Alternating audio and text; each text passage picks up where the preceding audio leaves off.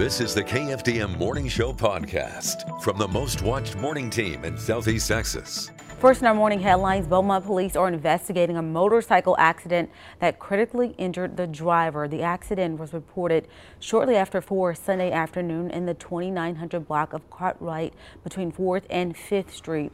Beaumont police, fire, and EMS responded.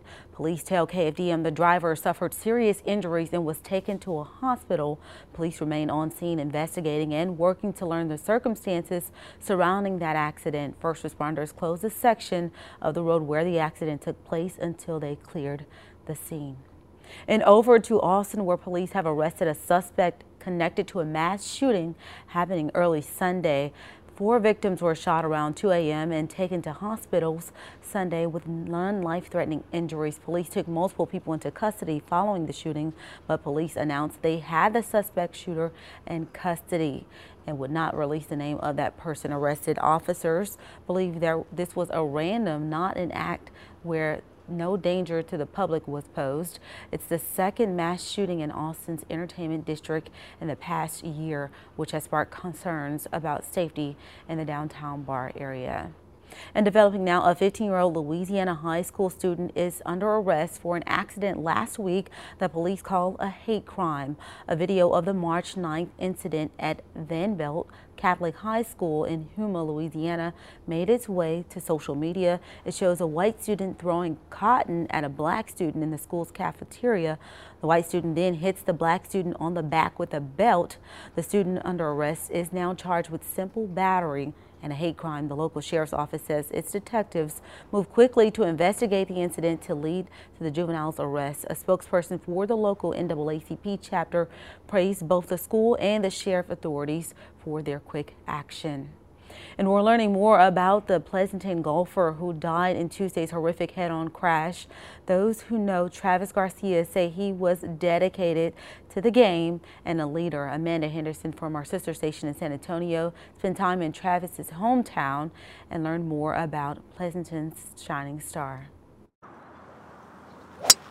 What's the swing of success for golf? Maybe for some it's in the number of medals or trophies.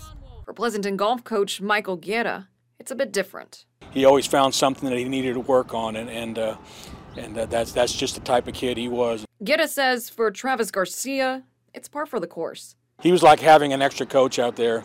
Guerra gave us these photos of the Pleasanton ISD graduate and his former athlete. Each one shows Travis's accomplishments and dedication to the game, a dedication Guerra will miss. When I got the news, it felt like I lost a member of my own family. He's just like one of my own children. Travis is one of nine people who died in Tuesday's head on crash in Andrews, Texas. According to the National Transportation Safety Board, a 13 year old was at the wheel of the truck that crashed into the van carrying Travis, his University of the Southwest golf teammates, and coach. It's all left Guerra and Pleasanton wondering why. I don't think any of us are over the shock of it yet. Throughout Travis's hometown, he was well known at the Pleasanton Country Club.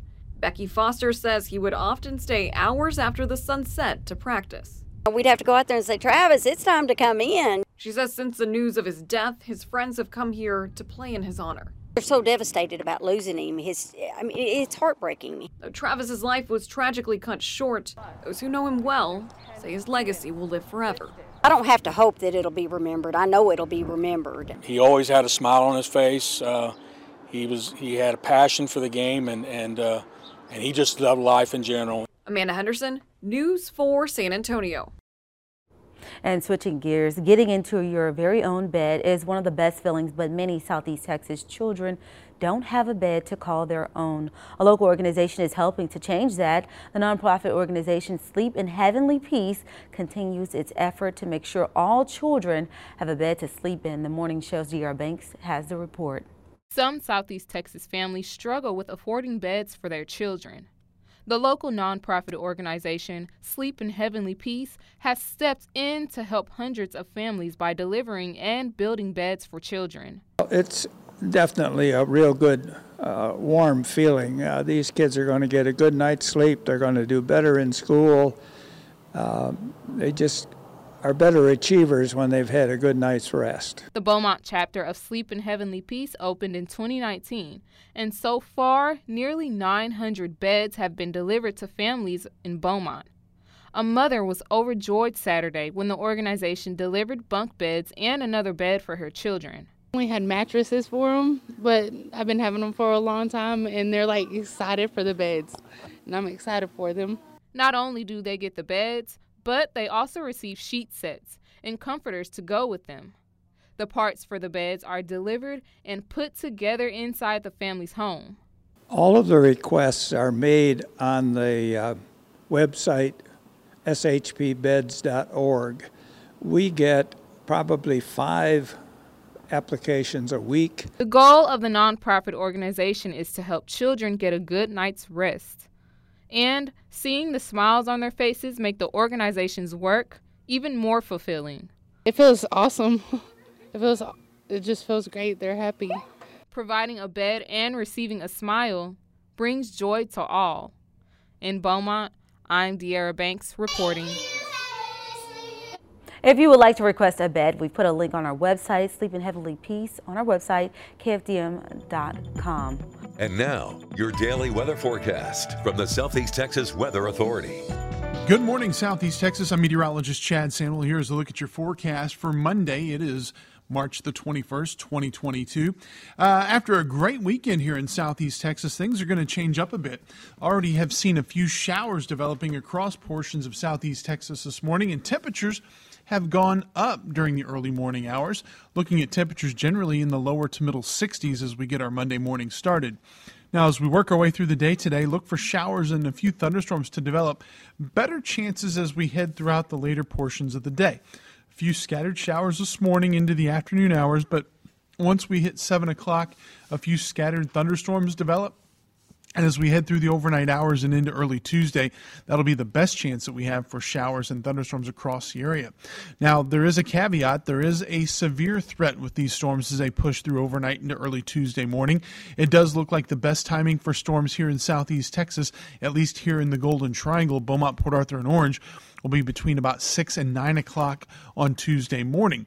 Ahead of that, we'll look for some showers and thunderstorms with the potential for severe weather up into the lakes area, probably into the mid overnight hours, say between midnight and 3 a.m. It is going to be a slow moving system, and that means the possibility for some heavy rains will set up across the area. Latest forecast models indicate perhaps as much as five to seven inches of rain could be possible across northwestern Tyler back into Polk County. And then as we move that line through southeast Texas, one to three inches of rain could be possible along Interstate 10 and southward. Of course, that would be very beneficial rain. We'll certainly keep our eyes on it. Now, there is, again, like I talked about earlier, the potential for severe weather. And with that severe weather, we're looking at all modes of severe weather possible during the course of the early morning hours on Tuesday.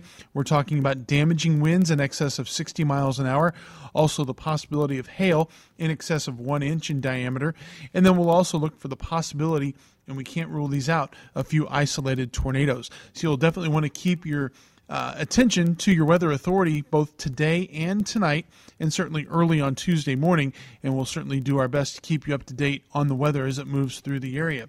Again, the best way to keep tabs on the weather Download our free weather app. It's available on your iOS and Android devices. It is free. And then, of course, you can always check us out online, kfdm.com, and you can follow us on social media. Facebook, Instagram, and Twitter are the best places to follow us there. And, of course, a weather radio beats all those. You have that right there at the palm of your hands, and you can program those weather radios to hit your specific county of interest. Now, again, severe weather potential late tonight, early tomorrow morning. Once that line clears through, We'll be looking for some quiet weather throughout the rest of the week.